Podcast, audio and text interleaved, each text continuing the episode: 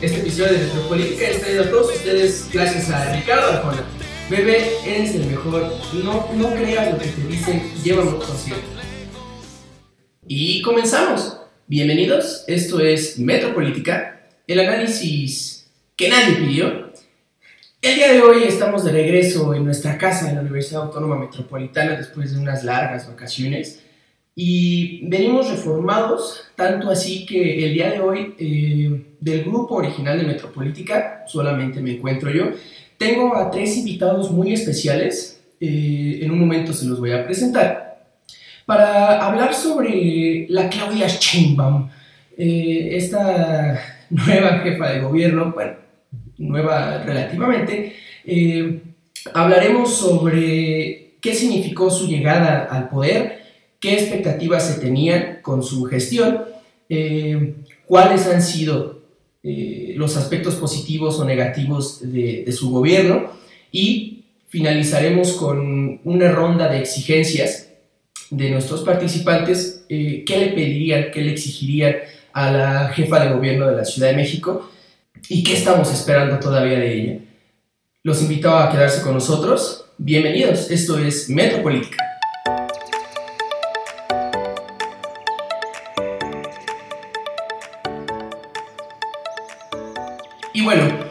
Empezar a presentar a nuestros invitados del día de hoy. Invitades.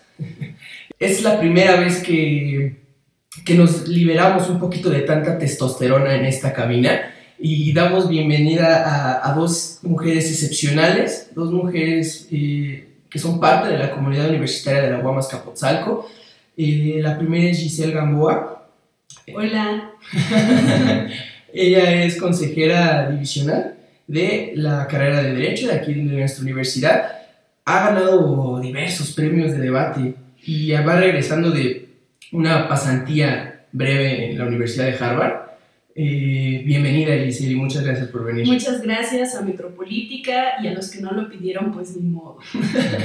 Aquí estamos, chinguen a su madre, y en América también. Eh, nuestra segunda invitada del día de hoy es eh, se llama Patricia Aradel, también consejera ella académica de la carrera de Derecho, eh, una gran amiga en quien tengo mucha confianza y en quien tengo muchas expectativas, muchas esperanzas en su gestión. Pati, muchas gracias por venir y bienvenida. muchísimas gracias a ti, Alan, y a nuestros queridos amigos de Metropolítica. y como no puede faltar un toque masculino, porque pues yo no cuento. Eh, tenemos también a Eduardo Olmos. Eh, él es consejero, bueno, suplente, eh, académico Así es. de la carrera de diseño industrial. bienvenido, Eduardo. Pues muchas, gracias por venir. Muchas gracias por, por invitarme. Ah, en realidad me condenas.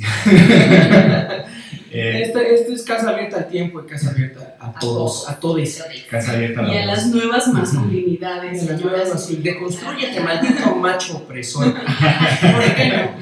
Eh, y bueno, vamos a entrarle ya de lleno, ¿no? Por favor. Eh, el, el pasado julio, el año pasado, hubo una reforma en el, en el Poder Ejecutivo de la Ciudad de México, ¿no? Llegó por primera vez una mujer a la jefatura de gobierno, eh, bueno, elegida, y gracias al Partido Morena, saludos. Y esto, esta victoria trajo consigo muchas expectativas, trajo consigo, eh, bueno, significó muchas cosas, creímos que iba a ser un cambio radical, eh, por el simple hecho, en primera, por ser una mujer, y sin embargo se ha dividido las opiniones, ¿no? Entre quienes consideran que ha tenido una buena gestión o una mala gestión. Sin embargo, vamos a empezar, eh, con lo principal. ¿Qué significó la llegada de Claudia Sheinbaum al Ejecutivo de la Ciudad de México? Yo en estos momentos, bueno, más bien el hecho de que llegara, yo creo que significó una revolución, porque se quitó de un lado el paradigma de que las mujeres no votan por las mujeres entonces, el hecho de que llegara una mujer a representar el puesto de jefa de gobierno, o sea, vislumbró y abrió el panorama de que ya en estos tiempos la mujer es importante y forma parte esencial de la política mexicana. Entonces, el hecho de que esté, o sea, me atrevo a decir, y eso que yo no soy partidaria de estas mujer, bueno, de nuestra jefa de gobierno, es, de- le dio ese poder a las mujeres de sentirte representadas. Claro. Y o sea, incluyo también, porque digo, ok, la jefa de gobierno entró, de, paremos de puros representantes hombres y ahora una mujer. Que bueno, me da gusto y es un nuevo avance que tú ves dentro de la sociedad mexicana. O sea, ya las mujeres estamos tomando más importancia, más poder. ¿Qué digo? Se ha venido también, eh, ha venido en Claro, claro. ¿no? Este- Ujú. Esta representación, Ujú. este, este sentimiento de las mujeres a sentirse, re- Sí, sí, sentirse sí. representadas. Giselle, ¿qué significó para ti la llegada de Claudia Sheinbaum? Pues sin duda alguna fue una candidata muy votada, muy legitimada por la decisión popular de los votantes de la Ciudad de México. Que vino también con esta ola de votos hacia Morena, ¿no? También influyó mucho este nuevo partido, muy, partido cobijado del presidente. Justamente, y considero que al ser la capital del país, eh, es un punto muy importante para los movimientos transicionales que sufre la política en México y sí representa el cambio de ícono, el cambio de la figura eh, varonil en la jefatura de gobierno de la Ciudad de México y como primera instancia la congruencia de, desde las voces que se incluían en el Metrobús, es decir, ya no hablaba solo una mujer, sino también hablaba un hombre al anunciar las estaciones, que creo pues no les funcionó porque ya no existe. Y posteriormente con lo de los uniformes, yo creo que es algo que siempre pedía cuando yo iba en la primaria y ahora es una realidad. Sin embargo, más que cambios visibles, debe haber cambios que se materialicen en la seguridad y considero que es la primera exigencia que se le hace a Claudia Sheinbaum, una mujer muy preparada, que el perfil fue la imagen que le dio a Morena dentro de la Ciudad de México. Sin embargo, hay más. Hay más detrás de la figura transicional que llega al poder de la jefatura de gobierno, ahora de la Ciudad de México, de un ente territorial que cuenta con mayor representación y mayor fuerza política y sobre todo significó un reto, que una mujer estuviera a la cabeza prácticamente de un nuevo Estado. Claro, y, y yo creo que también tiene mucho que ver, la Ciudad de México siempre se ha caracterizado por ser esta ciudad de vanguardia, ¿no? Sí. Es en la Ciudad de México donde más se escucha sobre el tema del aborto, sobre el matrimonio homoparental, sobre, ahorita están manejando el- eslogan de ciudad de derechos. ¿no? Y esto también tiene mucho que ver con este cambio, este cambio de, de género en el, en, el, en el Poder Ejecutivo. Eh, Eduardo, ¿qué significó para ti la llegada de Claudia Sheinbaum? Pues romper primero este paradigma de elegir a una mujer, ¿no? Porque anteriormente pues ya, había- ya habíamos tenido una jefa de gobierno eh, con Rosario Robles, ¿no? Sí, exacto. que en este caso fue, fue Cuauhtémoc Cárdenas quien la deja, sí, sí. la deja en la Ciudad de México para él postularse a la presidencia, ¿no? En el 99, me parece, 2000 más o menos. Eh, y, pero nunca había sido una, elegido una mujer, ¿no? Entonces rompe este paradigma de estar siempre escogiendo a hombres. Y también es parte del resultado de una administración anterior que realmente no tuvo muchos resultados, que más bien estaban enfocados a, a intereses más personales, ¿no? De un cierto grupo, ¿no? Y es bueno que venga una mujer que, que tome las riendas de la ciudad, una mujer, porque esto, esto nos, da, nos da una apertura a, a poder ver otros temas que antes eran invisibles, ¿no? Como es la cuestión de género, como la cuestión de la, del acoso, todo este, todo este, todo este, este tema, ¿no? Que es bastante amplio, ¿no? Y que está en boga, además, ahorita con todas estas manifestaciones y que, qué bueno. Eh, por cierto, saludos Rosario Robles, ojalá te pudras en la cárcel. Eh, Cuidado con el tambo, por favor. sí, Por favor, cuidado. vamos con el favor. Eh, Pero es, está muy curioso este caso de Rosario Robles, ¿no? Sí, o sea, sí, me parece muy, muy curioso porque hay algo de decirlo. O sea, de ahí se corre el chisme de que era avantilla de nuestro querido señor presidente.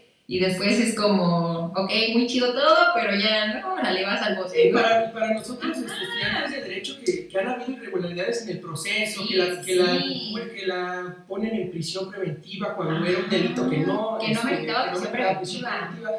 Hay todo un relajo, esperemos en un momento. Pero además, cómo se deformó la imagen de Rosario, ¿no? Claro. Porque cuando ella estaba como jefa de gobierno, pues era ella. Era una como- mujer fuerte, ¿no? era Era- una mujer tenía mucha fuerza cuando estuvo en el gobierno de la Ciudad de México, ¿no? Y, y Andrés Manuel la protegió y, Exacto, fue hasta cuando se metió con este señor Ahumada, ¿no? Que, sí, que se empezó a deformar y a decaer toda su pues, Popularidad. toda, toda la imagen que tenía, ¿no? Y de repente firma con el PRI y dices, a ver qué está pasando aquí. ¿Qué ¿no? está pasando? ¿Y qué le pasa a la deformación de la izquierda en Rosario Robles? Quisiera entender un poco la metamorfosis de esa mujer porque cuando era universitaria era maotista. Sí, sí, sí, dentro completamente de la izquierda y ahora dónde quedó, ¿no? Que también es un tema que se puede abordar, ¿no? Sí, la sí. deformación de, la, de, la, de, de la ideología de izquierda. de Te encargamos Shane Brown. Sí, atenta ahí, ¿eh? Ahí está una exigencia. Ujú.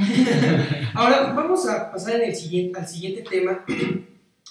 Quiero que me diga, eh, Giselle, ¿qué, ¿tú qué esperabas eh, de la, con la llegada de Sheinbaum? ¿Qué esperabas que, que, que cambiara, que se hiciera de nuevo, que sucediera?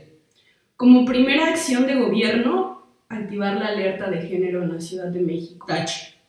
El simple hecho de que en determinadas delegaciones no haya feminicidios o mínimo no sean registrados, Sí. no quiere decir que la capital del país aborde esta bandera. Yo creo que es eh, lo que más se le puede criticar al principio de la administración, en lo que lleva de la administración, el tratar de posicionar figuras políticas o figuras intelectuales como Marta Lamas, saludos cordiales, eh, y no atender a la evolución del feminismo y a la realidad, o digamos no de feminismo, sino de movimientos sociales. El hecho de que haya habido una marcha sin precedentes, como la que se tuvo hace unas cuantas semanas, quiere decir que algo pasa en el país. Y no podemos seguir en el debate de los ausentes, que creo que así se inició Morena, incluso de los, de- desde los debates presidenciales no había réplica, no había deliberación pública.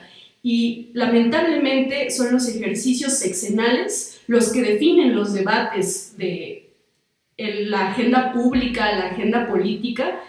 Y pues bueno, ¿qué, ¿qué se espera ahora? La desaparición de la Comisión Nacional de Derechos Humanos, el que se modifique drásticamente. Aquí sí empiezo a creer los rumores de que vamos a, a llegar a un, a un puerto igual al de Venezuela, porque fue lo que se hizo en su momento. Se desapareció la figura del ombudsman dentro del gobierno venezolano y digo, vaya, señora científica diría, eh, ¿cómo se llamaba? Purificación cardiaca, por Favor, de las cosas. Y pues. Lo sabes, Chema, lo sabes. No, saludos, la verdad. eh, deben abrirse más al debate. Yo Claro. creo que es lo que, lo que se esperaba de Claudia Sheinbaum, de una mujer tan preparada, es lo que yo todavía espero de ella, porque creo que no es el medir qué tanto sabes o qué tanto estudiaste, sino cómo ejerces tu mandato con todo lo que sabes. Exactamente. Que también nos está quedando mucho. Saludos. ¿qué esperabas de la llegada? Y si no tú, eh, tu lectura general, ¿qué se esperaba? Pues mira, en realidad aquí en la Ciudad de México, el, el, pues el sexenio pasado con Mancera, ¿no? que fue nefasto, eh, pues esperaba realmente un cambio, ¿no? O sea, Ujú. una, incluso de, de actitud y de, y de percepción, ¿no? Porque veamos que, que el, pues el, el gobierno anterior, pues había sido, venía también con esa misma bandera, ¿no? Después de Marcelo Ebrard, uno tenías muchas expectativas con, con Mancera y de repente llega Claudia, tiene, bueno, más bien Mancera tuvo una pésima administración y llega Claudia Sheinbaum con esta bandera igual de la cuarta transformación, de nosotros somos diferentes y vamos a hacer las cosas diferentes, el cambio y todo. Y de repente empiezas a ver algunas actitudes que tiene, como esto de la desaparición de la figura del ombudsman, este, que es un golpe fuerte, ¿no? A, pues a todas, a todas aquellas personas que han sufrido este tipo de abusos, ¿no? Eh, el hecho también de que se haya, de que se haya hecho una marcha por, el- por los feminicidios aquí dentro de la ciudad, que, se- que estaba considerada hasta cierto momento una burbuja, ¿no? En la cual no se veía tanto esto y, y que ahora ya tenemos también un índice de feminicidios altísimo, casi casi comparado con el Estado de México o con Ciudad Juárez, pues te dice que se han estado haciendo las cosas mal, que de inicio no se están haciendo, no se están cumpliendo las promesas que, se, que se hicieron. Las campaña, ¿no? expectativas. Y pues todas esas expectativas vienen abajo y al final de cuentas va a terminar, va a terminar siendo una explosión, ¿no? porque ya prendieron la mecha, ¿no? Entonces ahorita bueno, quién sabe, quién sabe, porque ahorita con eh, estamos viviendo un momento político en el que este tipo de errores a veces este, no, no generan una verdadera consecuencia. ¿no? Podemos ver todavía a Claudia Sheinbaum como, como posible candidata para el 2024. Yo veo más a Marcelo Ebrard como, Sí, como coincido. candidato. Y la verdad es. O Noroña, ¿no? Eso sí. No, No, nuestra querida Tatiana. No, Ay, ya. Sí, la tía Tati, claro. es una buena. Pati, ¿qué esperabas con la llegada de Claudia Sheinbaum? ¿Cumplió tus expectativas? Bueno, sí, primero, ¿cuáles eran tus expectativas? Eh, eh, Yo, a mí me acuerdo mucho de, de un spot que tenía Claudia Sheinbaum cuando era candidata, donde decía que Claudia Sheinbaum, como secretaria del Medio Ambiente, a ella, su figura, había bajado los índices de contaminación. Ah, sí. Ella. O sea, decía, Bueno, Claudia. Sheinbaum ha disminuido los niveles de contaminación en la Ciudad de México. No sé cómo, no sé qué poderes tenga. Magia. Tiene magia. Magia de sirena. Eh, pero bueno, yo creo que también ahí nos está quedando de ver. Pasamos por una Claro. contingencia, ¿no? Sí, Hace sí. mucho. Eh, pero en sí, Pati, ¿cuáles eran tus, tus expectativas? ¿Qué esperabas de ella? Yo realmente, y lo voy a decir con toda franqueza, no esperaba nada de ella. Porque, porque es una cadenita que viene, de- es lo mismo, nada más disfrazado bajo un nuevo color, bajo un nuevo nombre. O sea, de mi parte, y al menos yo jamás esperé nada de ella y todavía lo sigo viendo y digo, bueno, podría darle un voto de confianza, pues es mi jefa de gobierno, ¿no? Al final de cuentas. Pero, o sea, de mi parte yo no esperé nada. Pero en cuanto a la gente con la que convivo, a la gente con la cuando voy al mercado con mis papás a acompañarlos, esperan mucho y siguen esperando. Y a mí la verdad me ha es- estado desilusionando todo a, a lo que lleva. O sea, el hecho de las fotomultas es un rollo. O sea, y eh, a mí se me hizo una burla y una tomada de pelo cañona. Primero la pongo, luego la quito y luego tenencia también, se me hace una burla. Igual, eso de que ay, los carros más antiguos este, sí van a pagar tenencia, ¿no? Y es como, oye, si estás pensando que la gente no tiene acceso a coches nuevos, recientes o híbridos, que es la nueva modalidad que tanto trae, Libre de gluten. Exactamente. Hipster, otra hipster, ¿no? Entonces, yo jamás esperé real nada de ella. Ahora, con la cuestión de las mujeres, siento que es lo que le está pegando más. Ella como mujer eh, tiene ese, como esa, ¿cómo se dice? Esa, Ese feeling, Esa empatía. esa empatía, ajá, o esa responsabilidad Ah, claro. de que tengo que atender este problema. Y lo vimos, las marchas que han estado, o sea, la cuestión del aborto, y, ¿no? y ahorita lo, lo que está tremendo con respecto a las autoridades, de los policías que han violado a estas chicas y que primero dicen que sí, luego dicen que no, y luego con la respuesta tan inteligente de nuestra Procuraduría, se perdieron las pruebas. Por favor, o sea, ¿en qué, está- ¿en qué estamos hablando? Y nadie dice Ajá, nada. nadie, nadie hace nada, nadie dice nada, y Eso entonces es es como... encubrimiento. o sea, Claro. Totalmente. Impunidad, es- Impunidad. Es, complicidad. Ajá. Dicen Claro. ellos que quieren acabar con la corrupción. Yo nada más veo que están tapando la corrupción. O sea, igual, incluyendo al presidente, incluyendo a nuestra jefa de gobierno. Yo realmente no estoy viendo un cambio. Las instituciones, el, el- lo- el modo en que te atienden, sigue siendo igual de incompetente. En el IMSS, la atención es pésima. Claro. Pésima. Yo lo veo con mi, con mi abuela cuando la llevo. O sea, realmente es denigrante la atención y según él ya está cambiando. Ahora la cuestión de los medicamentos también. O sea, si no es por La echar- cuestión del desabasto. Ajá, desabasto, o sea, el desabasto de los medicamentos, o sea, te pega, ¿no? Entonces, si la jefa de gobierno se mantiene, o sea, al margen, no, casi no dicen mucho, por favor, es una burla para todos los mexicanos. Sí, sí, sí. Ujú. Pero la señora viaja en metro. Oh, sí, claro, entonces ya hay que alabarla por viajar en metro.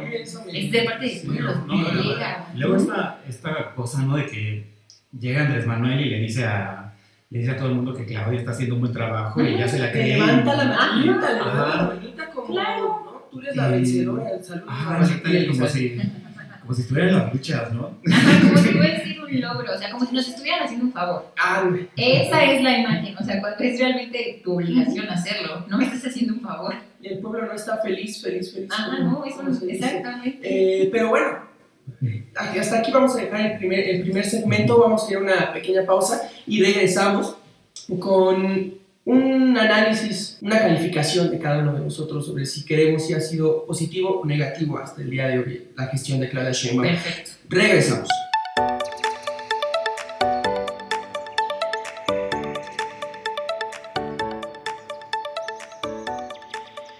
Y regresamos. Eh, vamos a retomar el tema de, de la Chimbom, hablando eh, sobre si creemos si su gestión ha sido ¿Positiva o negativa hasta, hasta el momento que llevamos? Si bien eh, ahorita el gobierno de la 4T eh, tiene este argumento de que pues llevamos realmente poco tiempo y una transformación no puede realizarse en este periodo tan corto, digo, nos quedan todavía cinco años, eh, pero bueno, yo creo que cosas que se pudiera, que se pueden cambiar, ya se pudieron haber hecho y yo creo que ahí nos están quedando a ver, pero bueno, eh, Lalo, positivo, negativo, ¿cuál es tu calificación que le darías? Mira, yo me quedo entre un, de 1 al 10, me quedo entre un 6, 5, 6, porque... O sea, casi reprobándola, pasando de panzazo. Sí, más bien, porque eh, cuando Claudia Sheinbaum, por ejemplo, fue secretaria del Medio Ambiente, ella pudo haber iniciado los protocolos de... de que también tuvo eso, ¿no? Cuando fue la contingencia dijo que no nos habían dejado los Exacto. protocolos. Ajá, Ay, y ese- y ese guau, fue- qué huevos. Y eso fue uno de los, eso fue uno de los argumentos que tenían. No es que las administraciones pasadas no Pasadas. tienen los, argu- no tienen los protocolos. pero ella fue parte de las administraciones pasadas. ¿no? Entonces, ¿con qué cara vienes a decirnos que, Que que no no hay. No, y además, ¿no? especialista en, es- especialista en eso, yo creo que lo primero que haces al empezar tu gestión es, ok, no hay protocolos, bueno, yo sé de esto, lo ¿no? Claro. Ajá, y esta parte también de, de meter a gente que no tiene nada que ver con su área, con, la, con su carrera, ¿no? Sí. Por ejemplo, hace poco veíamos el caso de una, de una persona que era diseñadora de moda. Conacyt, y la metían a Conacyt, ¿no? Y no tiene nada que ver, ¿no? Sí, sí. Pobre tía Connie. Ajá, y entonces dices, no, este tipo de acciones, yo trabajé en el gobierno, ¿no? Tres años, en la Dirección General de Igualdad y Diversidad Social, y yo veo exactamente lo mismo que veía en, en esas gestiones, porque yo trabajé en la gestión de, de Mancera, ¿no? Es que es. Y, y es lo mismo, es exactamente lo mismo con otras personas.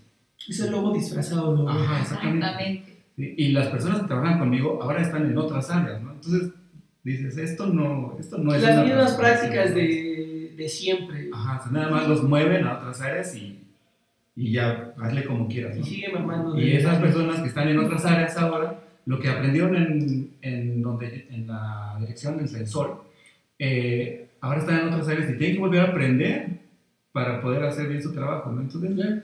Es una, es una rotativa de, de Masculinismo. personas que, que no te deja nada bueno a la, a la política ni a la gestión, ¿no? O sea, Claro.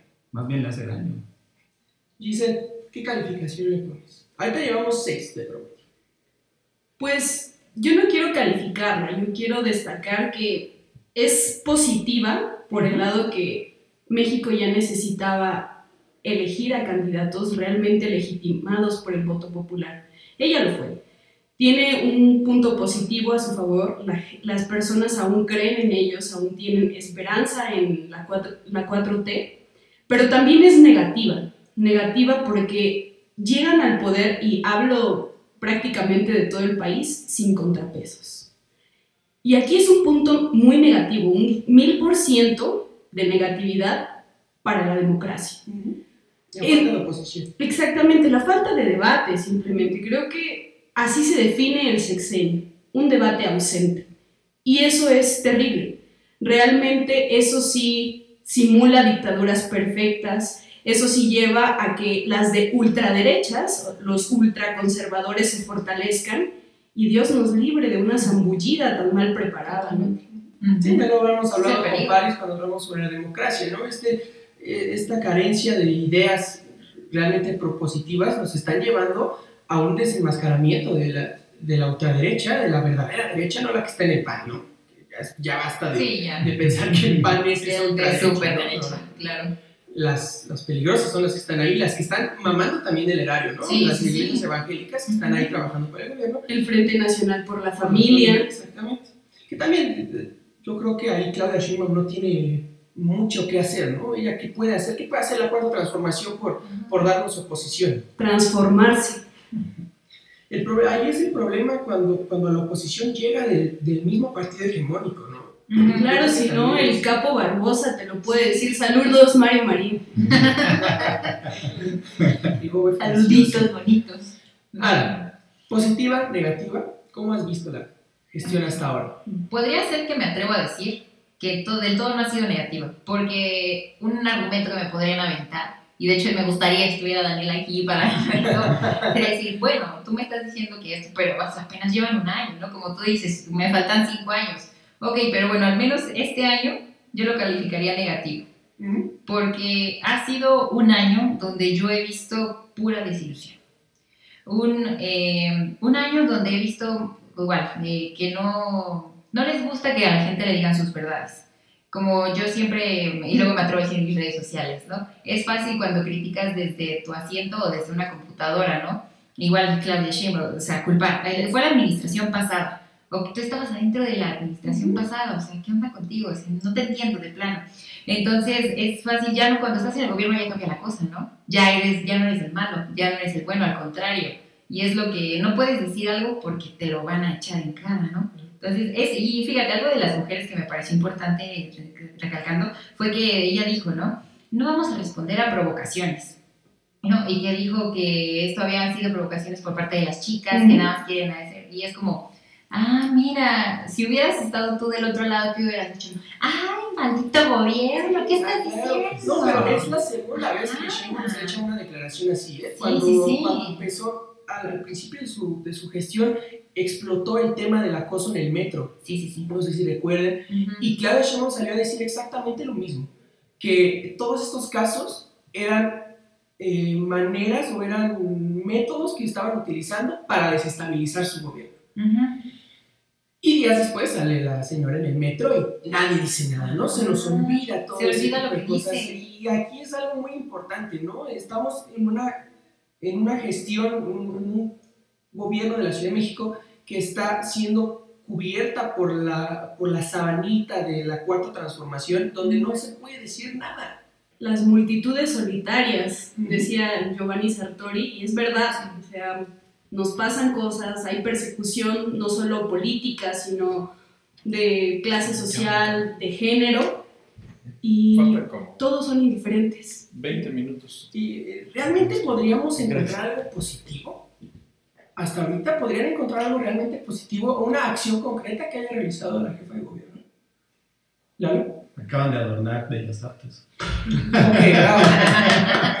Entonces todo esto se la guía, güey, no importa todo lo demás. Mejoraron la imagen de Metro Hidalgo Ah, qué bueno, también. Hicieron un logo horrible para la Ciudad de México. Ah, sí. Hoy está muy Ah, claro, ya fue muy horrible. Y aparte de todo, podríamos poner como algo, como por cosa positiva, que estamos viendo una ciudad más moderna, ¿no creen? moderna. Moderna, o sea, me refiero, entendiéndose por moderna, que ya pusieron adornitos y aparte ya hay mesas. Y no, o sea, la idea esta de que tienen que hacer todo el centro patronal, o sea, es buenísima idea. Qué chulo, ¿no? O sea, es buenísima la idea. Y el deporte, bien, gracias. Ajá, o sea, estamos respondiendo, o sea, a las exigencias que realmente necesita la población, como alumbrado público.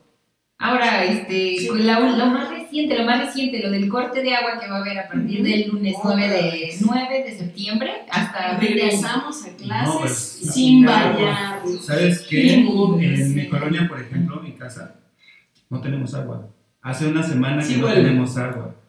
O sea, perdón, pero no tengo agua. Nosotros tenemos cisterna. La cisterna lleva vacía una semana. Y si cae algo, cae un chorrito, ¿no? Entonces ya le mandé mensajes al SACMEX, ya este, hablé con otros vecinos y me dicen, no, pues es que es normal, ¿no? Le dije, no, no, no, es, normal. O sea, también es consecuencia de todas estas este, malas políticas públicas. Malas políticas públicas y también toda esta construcción de, de, de, unidades. o sea, cerca de mi casa, yo vivo cerca de de Tlatelolco, de Red, o sea, están construyendo edificios, pero a lo bruto, ¿no? Y o sea, acaban, acaban de abrir una, una plaza, ¿no? Enfrente del metro Tlatelolco, ¿no? Y al ladito hay una unidad enorme, ¿no? Hay como 10.000 personas allá adentro, ¿no? Todas esas, o sea, todo el agua que antes era para ciertas colonias, las colonias de alrededor, ahora se, ahora se, reparte también entre esas 10.000 personas, ¿no? Entre la plaza. Totalmente. Que aquí, siendo honestos, van a privilegiar a la plaza. Exactamente, aún no, aún no hemos llegado a esta separación del poder eh, político y el poder económico, como lo dice nuestro presidente, y ahí también van a dejar más personas. Debate. Eh, pero bueno, vamos a ir a la, a la segunda pausa, segunda y última pausa, y vamos a regresar eh, con un tema muy concreto. Ahorita ya hemos, creo que todo el programa se, ha- se nos ha ido en exigencias, en, lo que, Sí. en lo que nos ha quedado a deber, pero ahora vamos a, mandarlas más concretas, directas, ¿no? más. Más directas, eh, esperando que, que salga algo nuevo, ¿no? A ver qué más le podemos exigir. Eh, en un momento regresamos.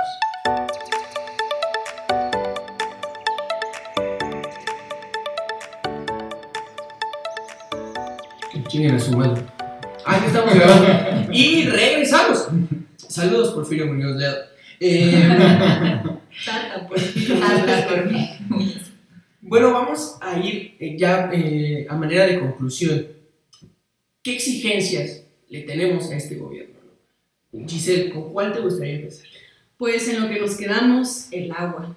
La famosa agua del mundo. Elemento vital. Elemento vital, la carencia. Pues una vez un maestro decía que no hay un tubo que salga del planeta Tierra y lo conecte a otro planeta para sacar el agua que tenemos en el planeta. El agua no se nos va a acabar, solo hay que saberla administrarla. Ojo ahí, cuarta gestión de transformación en la historia de México. Hagan patria.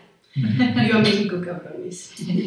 Sí, el agua hay que reconocer que no es un servicio que brindan los servidores públicos o las empresas privadas. El agua es un derecho. Es algo que tenemos que agradecer. Exacto. No, exactamente, no, no es algo que nosotros tengamos que agradecerle o sea la condicionante para que voten por ustedes el siguiente ejercicio de elecciones. Es algo que les corresponde. Debe la señora Claudia Sheinbaum, en el ejercicio también de sus conocimientos y de la responsabilidad que le otorgó el pueblo de la Ciudad de México, ya que se llenan la boca hablando de pueblo, pues también llénense la boca hablando de agua, llénense la gestión hablando de acciones concretas para tener un plan estratégico dentro de- del gran lago que fuimos algún tiempo y rescatar eh, el agua, la correcta distribución dentro de toda esta masa poblacional que estamos en la Ciudad de México. Y claro que hay una solución, no basta con quemar unas facturas en el edificio de Conagua. Pero pues, De hecho. bueno, ese es mi primer... Ahí. Oh. Ah, mi exigencia es seguridad. Este año me han asaltado dos veces. Un- bueno, Estamos haciendo una colecta para comprarle un nuevo celular. Un nuevo celular. por favor, Súbense. por favor. Llame al teléfono que aparece en su Spotify. Sí, si me donan un peso cada persona que está escuchando esto, podría comprar un teléfono. 10. Hashtag todos por el guapo. Oh, sí, seguridad. O sea, me han- una vez me asaltaron en el metro en marzo y la segunda en abril. Y la segunda sí fue con arma blanca y me cortaron, me tuvieron que hacer este, me tuvieron que coser tres puntas internas y cuatro externas, ¿no? Eh, a uno de mis amigos le perforaron un, un, un- un intestino. Entonces sí lo tuvieron que, que operar y, y Claro. hospitalizar. A otro amigo también le cortaron parte de la mano, le cortaron los tendones. Y todo esto es parte del- de esta ola de inseguridad que, se ha, que ha venido creciendo, ¿no?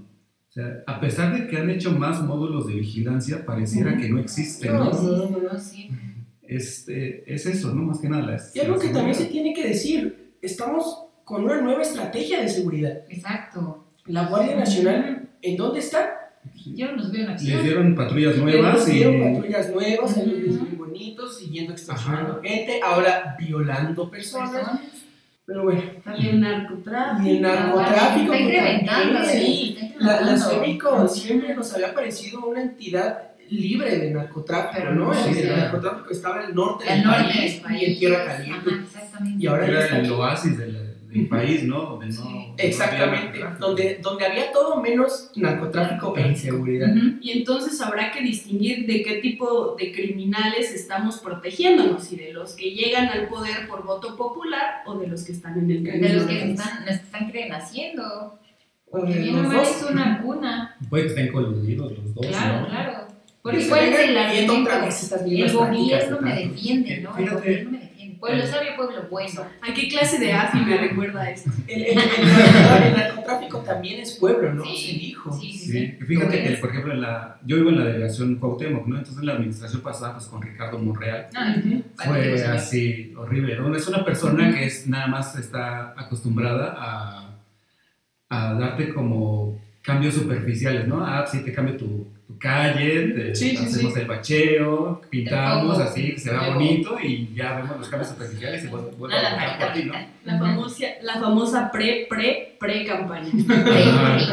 Y luego esta persona pues puso a Néstor Núñez, ¿no? Néstor Núñez era, es- era una persona que viene de la Asamblea Legislativa y antes de entrar como alcalde, él también ya tenía tratos con Alejandra Barrios, ¿no? Que es la de los comerciantes, ¿no? Entonces, es muy, es muy grave, por ejemplo, todo porque la corrupción los- del poder político Ajá, entonces, Claro. se empiezan a coludir y entonces ¿qué es lo que pasa? Pues ahora ya vemos más, más este, vagoneros en el metro, ya vemos más ambulantes. El otro día pasaba por Madero y es un tianguis. Sí. es un tianguis. O sea, antes, hace tres años no veías eso. Ahora sí ves, todos los días ves a los ambulantes ahí en, ahí en, en Madero o en el centro. y Ya incluso empiezan a expandirse más, ¿no? Entonces, ¿qué es lo que pasa? Y otra, ya, pero aquí hay que ver, ¿cuál es la crítica? Que, que estén ahí o que exista el ambulantaje, ¿no? O sea, porque volvemos a lo mismo, ¿no? Eh, la existencia del ambulantaje es, significa carencia de empleos formales y de, y verdaderos empleos, Oportunidades, ¿no? claro. Verdaderas Sí, sí, oportunidades sí. que también ahí, en creación de empleo, en general, la transformación, quedando corta. está quedando muy mal. Pati, una exigencia, ¿qué, qué es lo que te parece más importante que, que debes exigirle a esta cuarta transformación? Eficiencia, eficiencia.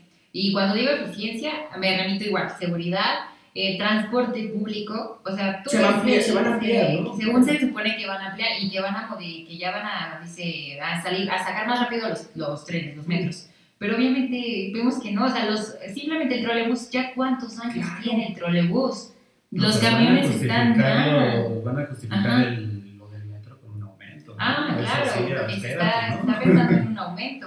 Y hasta eso, o sea, dicen, es un aumento que va a mejorar el, este, que porque tenemos, somos la ciudad que tiene más barato el transporte y me parece que sí.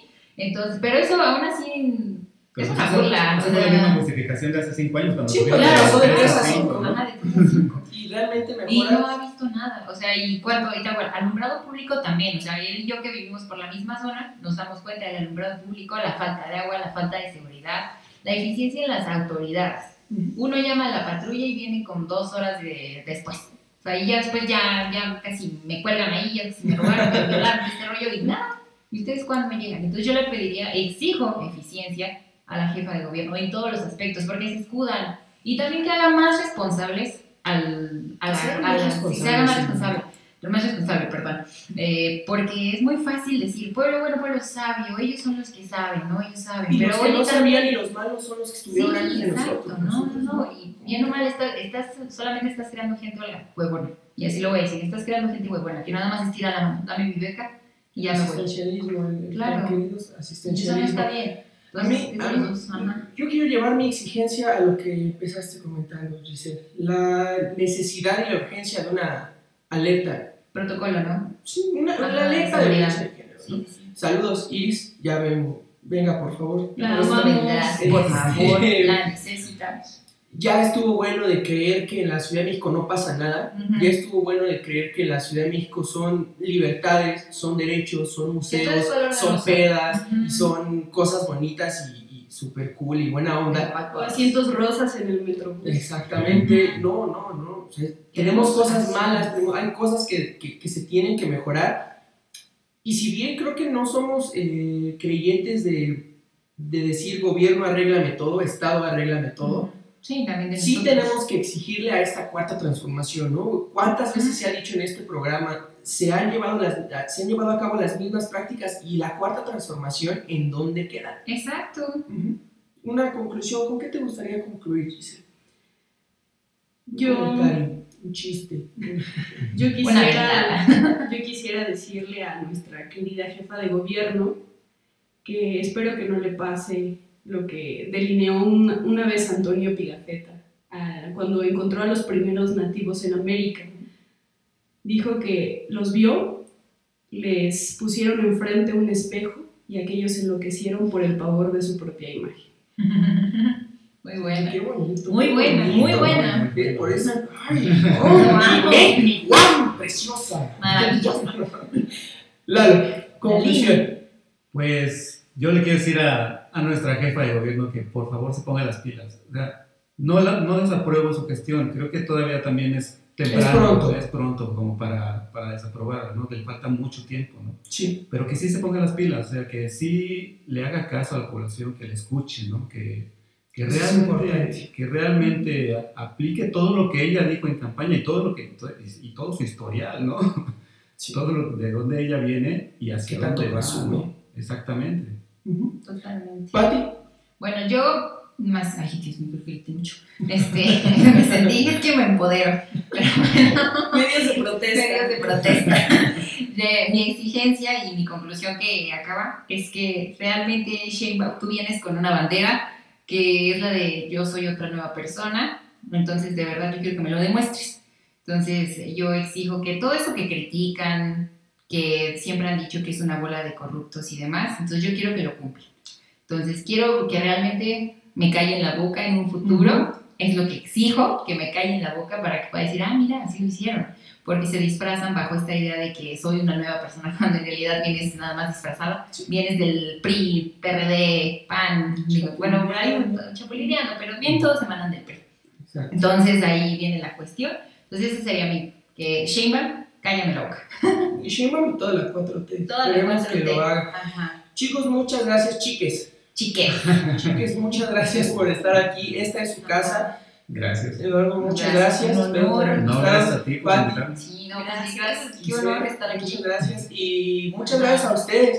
Eh, los esperamos en el siguiente episodio. Muchas gracias. Esto fue Metropolítica. Hasta luego. Bye. Bye.